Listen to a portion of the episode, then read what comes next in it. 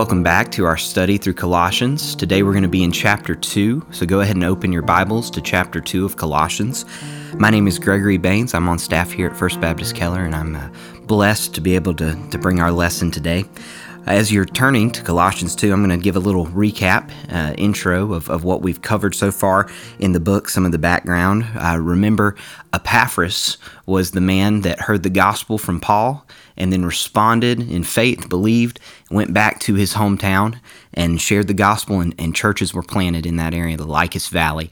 And um, Epaphras was a, a church planter in the in the early church, and thankful for, for him and what he did and his example that we see sometime after the church was planted, some teaching started to creep in, a, a Colossian heresy that was made up of uh, both Jewish and Gentile roots, probably the Gentiles with the philosophy, the, the, the, knowledge that they wanted to have a higher knowledge and, and thought that it was Christ plus knowledge for salvation, and the Jews who thought it was Christ plus their tradition for salvation. And, and this is the heresy, as, far as we know, the elements of it that Paul is addressing as he writes this letter to the Colossian church. Epaphras traveled the over 1,300 mile journey to Rome to tell Paul about this and get some help on that. And um, Paul writes back and addresses the supremacy of Christ and the sufficiency of Christ in salvation. In our last lesson, Brother Keith talked to us about Paul's joy in the midst of suffering for the church. And today we're going to see how Paul continues to address the heresy um, of the Colossian church. So open your Bibles if you're not there yet, Colossians 2, and let's get started. We're going to read verses 4 through 15. Verse 4 says, I say this so that no one will delude you with persuasive argument. For even though I am absent in body, nevertheless I am with you in spirit, rejoicing to see your good discipline and the stability of your faith in Christ. Therefore, as you have received Christ Jesus the Lord, so walk in him, having been firmly rooted, and now having been built up in him and established in your faith, just as you were instructed and overflowing with gratitude. See to it that no one takes you captive through philosophy and empty deception, according to the tradition of men, according to the elementary principles of the world, rather than according to Christ. For in him all the fullness of deity dwells in bodily form, and in him you have been made complete, and he is the head over all rule and authority. And in him you were also circumcised with a circumcision made without hands, in the removal of the body of the flesh by the circumcision of Christ, having been buried with him in baptism, in which you were also raised up with him through faith in the working of God, who raised him from the dead when you were dead in your transgressions and the uncircumcision of your flesh, he made you alive together with him, having forgiven us all our transgressions, having cancelled out the certificate of debt consisting of decrees against us, which was hostile to us, and he has taken it out of the way, having nailed it to the cross. When he had disarmed the rulers and authorities, he made a public display of them, having triumphed over them through him. Let's pray together. Father, thank you for your word that is true and good and right. Thank you uh, for this letter to this church that we can learn from and pull from. And, and, today I pray that as we look at your word, your spirit would guide us and, and lead us, and uh, you would keep us from being ta- taken captive through uh, philosophies and empty deception. Instead, will we look to Christ? And as we study that today, Lord, would you just guide our time? In Jesus' name, amen. So let's go back and look at verse 4 says, I say this so that no one will delude you with persuasive argument. What is, what is the this that he is saying? Paul begins with, I say this, and what is he referring to here? What is the this? He is referring to his struggle on their behalf that he just mentioned in verses 1 through 3. Let's, let's read that together. For I want you to know, this is Paul, how great a struggle I have on your behalf and for those who are at Laodicea and for, for all those who have not personally seen my face that their hearts may be encouraged, having been knit together in love, and attaining to all the wealth that comes from the full assurance of understanding, resulting in a true knowledge of God's mystery, that is Christ Himself, in whom are hidden all the treasures of wisdom and knowledge. I say this so that no one will delude you with persuasive arguments. Uh, Paul is reminding them of the struggle that he's had for them for the gospel, and, and that's why he is saying this. He wants them to know that he is for them and with them in this fight, and that they are not alone. and that it's for the gospel that they're struggling together. Verse 5 For even though I am absent in body, nevertheless I am with you in spirit, rejoicing to see your good discipline and the stability of your faith. Therefore, as you have received Christ Jesus the Lord, so walk in him having been firmly rooted and now being built up in him and established in your faith, just as you were instructed and overflowing with gratitude. Verse 5 Paul rejoices that this heresy hasn't overwhelmed the church yet. This is a good thing. Even though I'm absent, nevertheless I'm with you, rejoicing to see your good discipline and stability of your faith in Christ. So this has not taken so deep a root yet that it has ruined the testimony of the church or their theology, and, and Paul's thankful for that. He then emphasizes to them the importance of Christ, just as he did in, in verse 1. He talks about he Christ being the image of the visible God, the firstborn of all creation. All things were created through him and for him. He is before all things, in him all things hold together. Paul is again reminding them of, of Christ's supremacy. His instruction to them is to walk in, be rooted in, and built up in Christ. And, and this is the key uh, to not being taken captive through the persuasive argument or the empty philosophy that's deceptive. Here is, here's the key walk and be rooted in Christ. Well, how then is the question? There's the phrase having been rooted, firmly rooted. That's a that's a past tense. This has already happened. So at conversion, we are rooted in Christ. When we are born again, this is what happens. And, and the only way to be born again is is through the gospel, right? Christ's work on the cross. Um, man is sinful, God is holy. Jesus came and, and died and took our place, the substitutionary death. If we um, believe on the Lord Jesus Christ, repent, we will be saved. And this is the gospel. And, and, these believers have done that. They have received the message with joy and, and now are firmly rooted and established in Christ. So they have a foundation that, that should not be shaken. So unless you've been born again, unless you've received the gospel, there's no way to be rooted in Christ. But once you have, there's still some danger to you here. And this is why Paul is warning the Colossian church in verse 8. It says, See to it that no one takes you captive through philosophy and empty deception, according to the tradition of men, according to the elementary principles of the world, rather than according to Christ. So the question for us then must be what are these philosophies that are taking us, us captive or could take us captive? And Paul gives a few characteristics here of these philosophies. One, they're, they're empty, they're not substantive. Um, Two, they're false, they're deceptive. Three, they originate in the tradition of sinful man. They're not from God, they're not divine. And four, they're founded in the elementary principles of this world. So, in all these characteristics of the philosophy that um, is a danger to, to take Christians captive, there is a response of Christ that is much greater, right? So we see that these philosophies are empty. Christ is the fullness of God in bodily form. He is a foundation that we are built upon and rooted in. These philosophies are false, and Christ is the word of truth. He cannot lie, He is always true. These philosophies originate with the traditions of sinful man. Christ has no beginning, He has always existed, He is eternal. And then we see the elementary principles of the world here. Now, there's kind of two possible meanings for these things. One, the, the phrase literally means laid out in a row, and it's often used to, to reference the alphabet. It's so basic, elementary, and it's laid out in an order. Um, so this phrase could mean the basic ideas of man-made religion, the elementary principles of the world. This idea that you can work to God and and all this stuff is a misunderstanding of what's reality. Uh, believers are not bound by these childish and basic ideas. Um, and I think this is probably the, the more likely understanding of this this verse, as in light of Colossians two twenty, which says, "If you've died with Christ to the elementary principle, principles of the world, why, is if you were living in the world, do you submit yourselves to decrees such as don't handle, don't taste, don't touch, all that?" So I, th- I think that's probably the the right understanding. But there's this other option um, could mean the elemental spirits of this world. Astrology was dominant in the ancient world. Ancient world.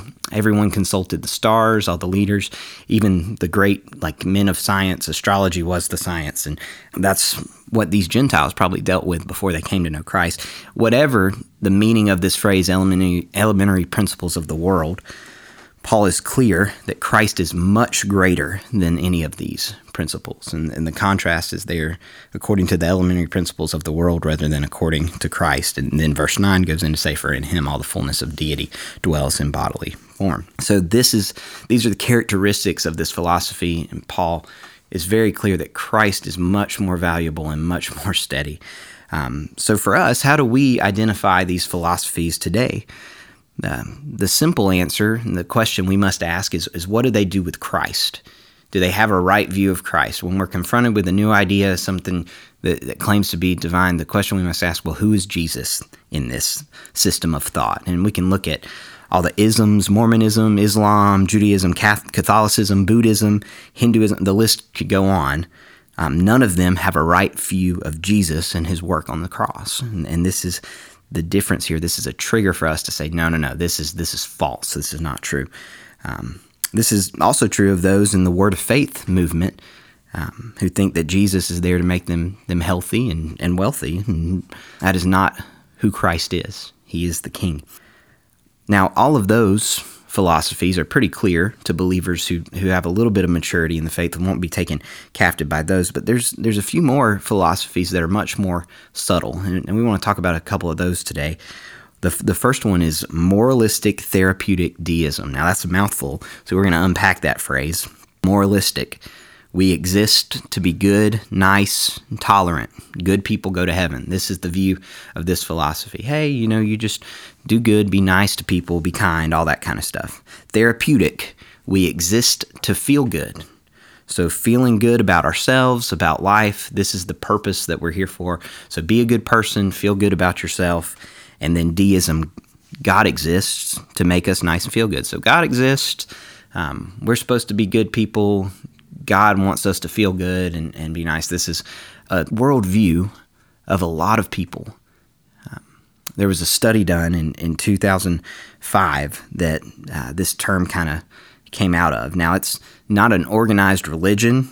Um, it was just reflective of a study of teenagers in 2005, as I said, and the researchers found that moral Listic therapeutic deism, and here's a quote from the study, is not a religion of repentance from sin, of living as a servant of sovereign divinity. Rather, what appears to be the actual dominant religion among U.S. teenagers is centrally about feeling good, happy, secure, at peace. It is about attaining subjective well being, being able to resolve problems, and getting along amiably with other people. God is something like a combination divine butler and cosmic therapist. He is always on call, takes care of any problems that arise, professionally helps his people to feel better about themselves, and does not become too personally involved in the process. So, this is moralistic therapeutic deism. God exists to make me happy, to feel good, um, and that I need to just be a good person to other people. And it's very, very subtle and was in 2005 a majority of teenagers, even that grew up in Christian evangelical churches, felt this way. And now those teenagers are in their late 30s and 40s, right?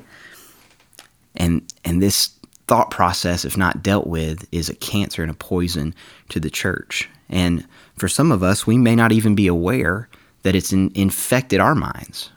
This thinking is so appealing because it, it doesn't require you to leave your church or convert to a different religion.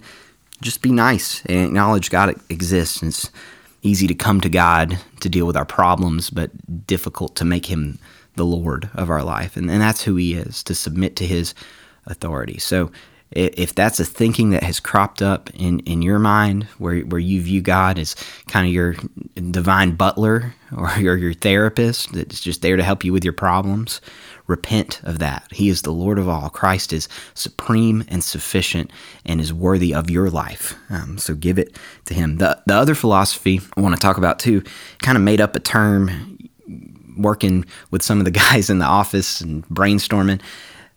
We're going to say red herringism or deflectionism. Now, red herring is a logical fallacy where, in the midst of an argument, someone will, will throw this idea in there to distract, to create a new argument about something that's not related to the original argument at all. And a lot of people do this when it when it comes to like a counseling time. You're you're talking and say, "Hey, what what's going on in your life? What what sin is happening?" And they're like, "Well, I really want to want to talk to you about um, eschatology and the signs and wonders, or I want to talk about um, the Nephilim, or how old is the age of the earth, or something that." While it's important for us to know and understand as believers what the scripture says and has to teach about everything, um, when we're dealing with Christ being Lord of our life, we don't want to distract with, with these kind of sub issues. The, the gospel is the key here. And so there's um, an issue in a lot of us that's, that's very, very, very hard to detect. And we, we love knowledge and we love to be um, filled with knowledge, and we think that our knowledge somehow equals spiritual maturity. And the Bible is clear that, that true knowledge leads to obedience. And the mark of maturity in, in a believer is not knowledge of information, but, but knowledge that leads to this surrender and this obedience to the Lord. And this is what Paul was talking about in, in verses 9 through 11 when he prays for these believers that they would be filled with the knowledge of God's will and all spiritual wisdom and understanding, so that they will walk in a manner worthy of the Lord, to please Him in all respects, bearing fruit in every good work. When we are truly filled with the knowledge of God's will, we will walk in obedience. Uh, and this is something we say a lot good theology, good knowledge of understanding of who God is, is leads to good doxology, obedience, and worship in our lives. So, these are some philosophies that are dangerous to us the big ones, the clear ones, the Mormonism, the Buddhism, all that stuff. But there's also the subtleties, the moral ther- moralistic therapeutic deism, the deflectionism, the red herringism, where you don't want to get to that Jesus being Lord part of your life. You just want to talk about abstract things, and and and this is a a danger um, that Paul even warned the young pastor Timothy about. Turn over to 1 Timothy chapter 6. I'm going to look at verses 4 and 5 here. Verse 4 says, He is conceited and understands nothing, but he has a morbid interest in controversial questions and disputes about words out of which arise envy, strife, abusive language, evil suspicions, and constant friction between men of depraved mind and deprived of the truth who suppose that godliness is a means of gain. So, so Paul is addressing here to Timothy, hey, there's these men who are false teachers. All they want to do is is talk about these details that aren't core and central and, and divide over these things versus the truth of the gospel and what is um, true to the message of Christ, which is the gospel.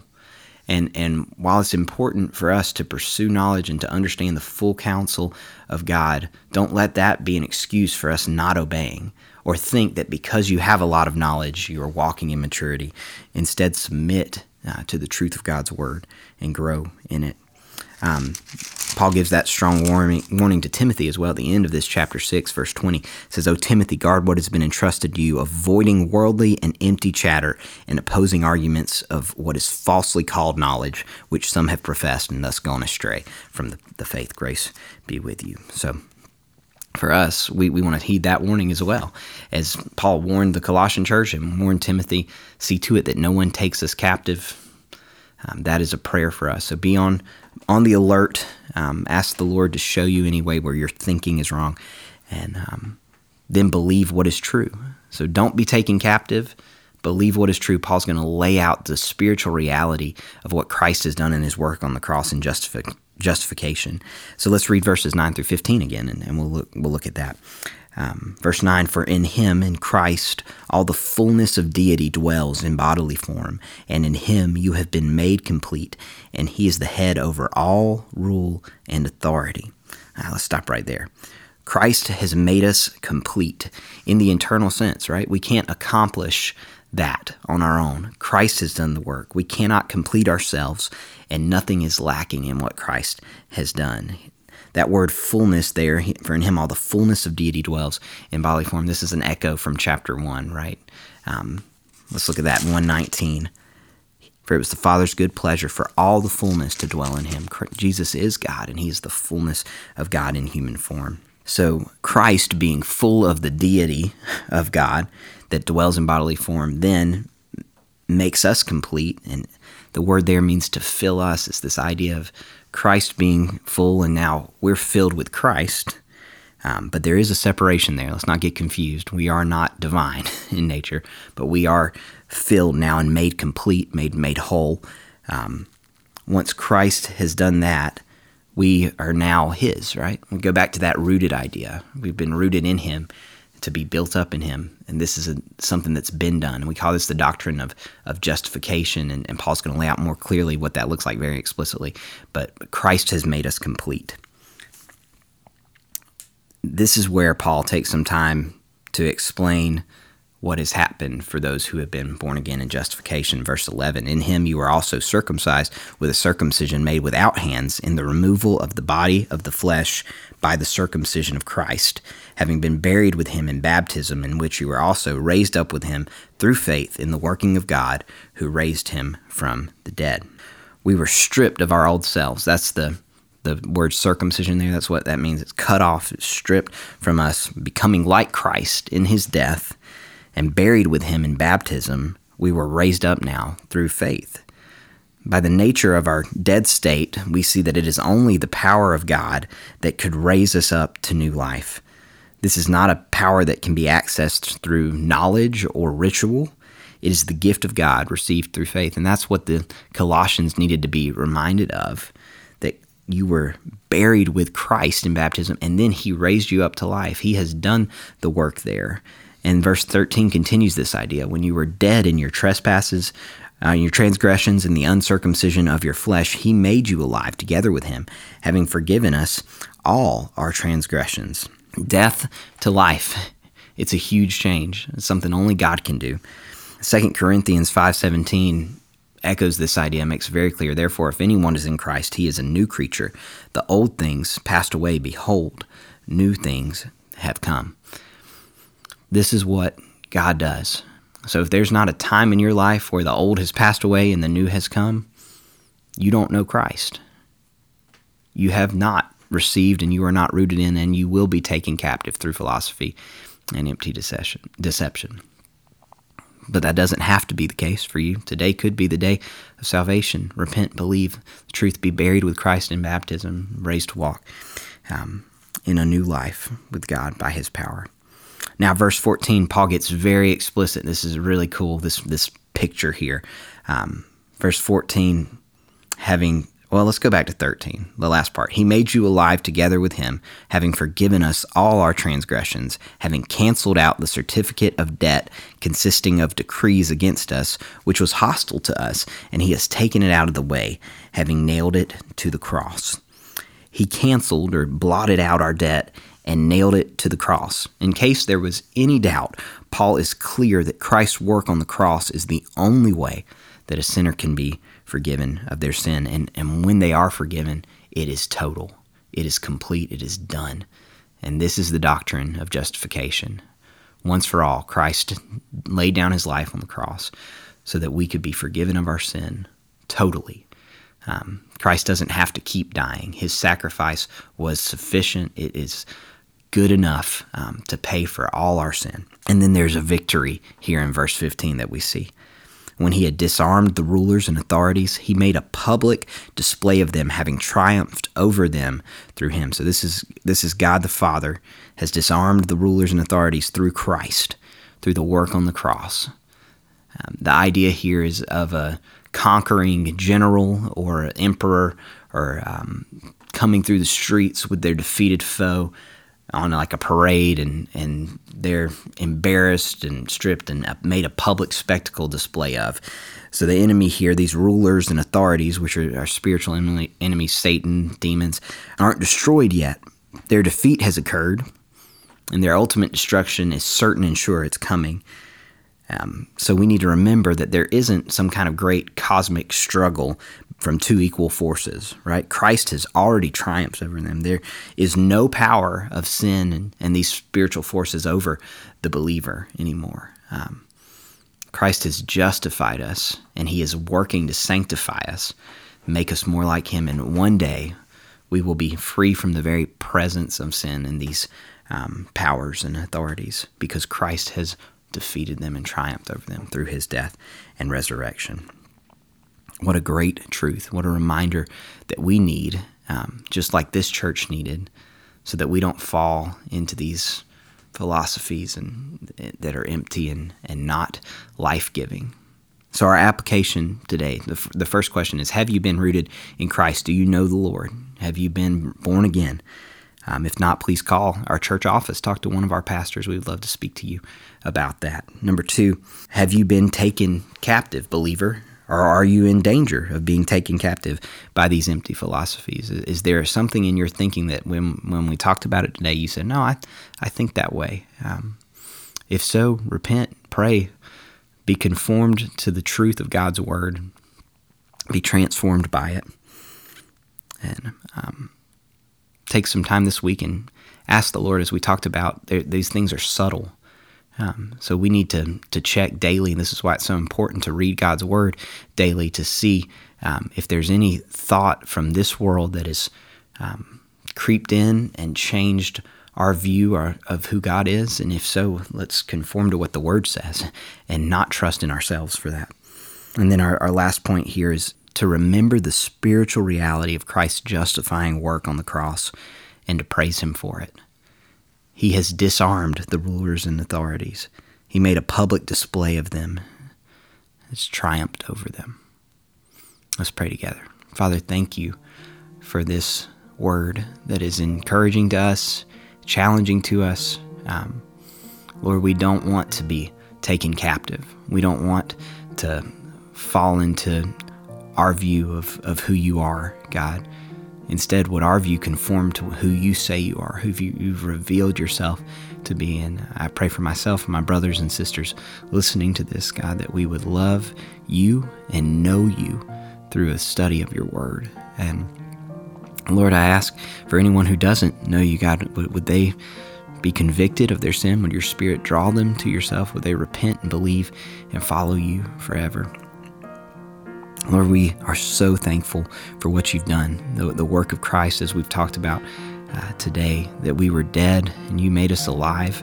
We've been baptized into Christ. We are in Him. We are secure now. You have done the work. You hold us, God, and, and that our sin that is great has been forgiven. You have, have blotted it out and nailed it to the cross and, and no longer hold us accountable for it. And that is such a a great thing for us. We are so thankful. We praise you for your grace and mercy toward us. Uh, when we were dead, you made us alive. We thank you for that, Lord. Would you remind us of that daily? Would we never lose um, sight or love for, or um, I guess, an, an, enamoring by the, the gospel? Keep us um, close to it. Help us to, to love you and love it. In Jesus' name, amen.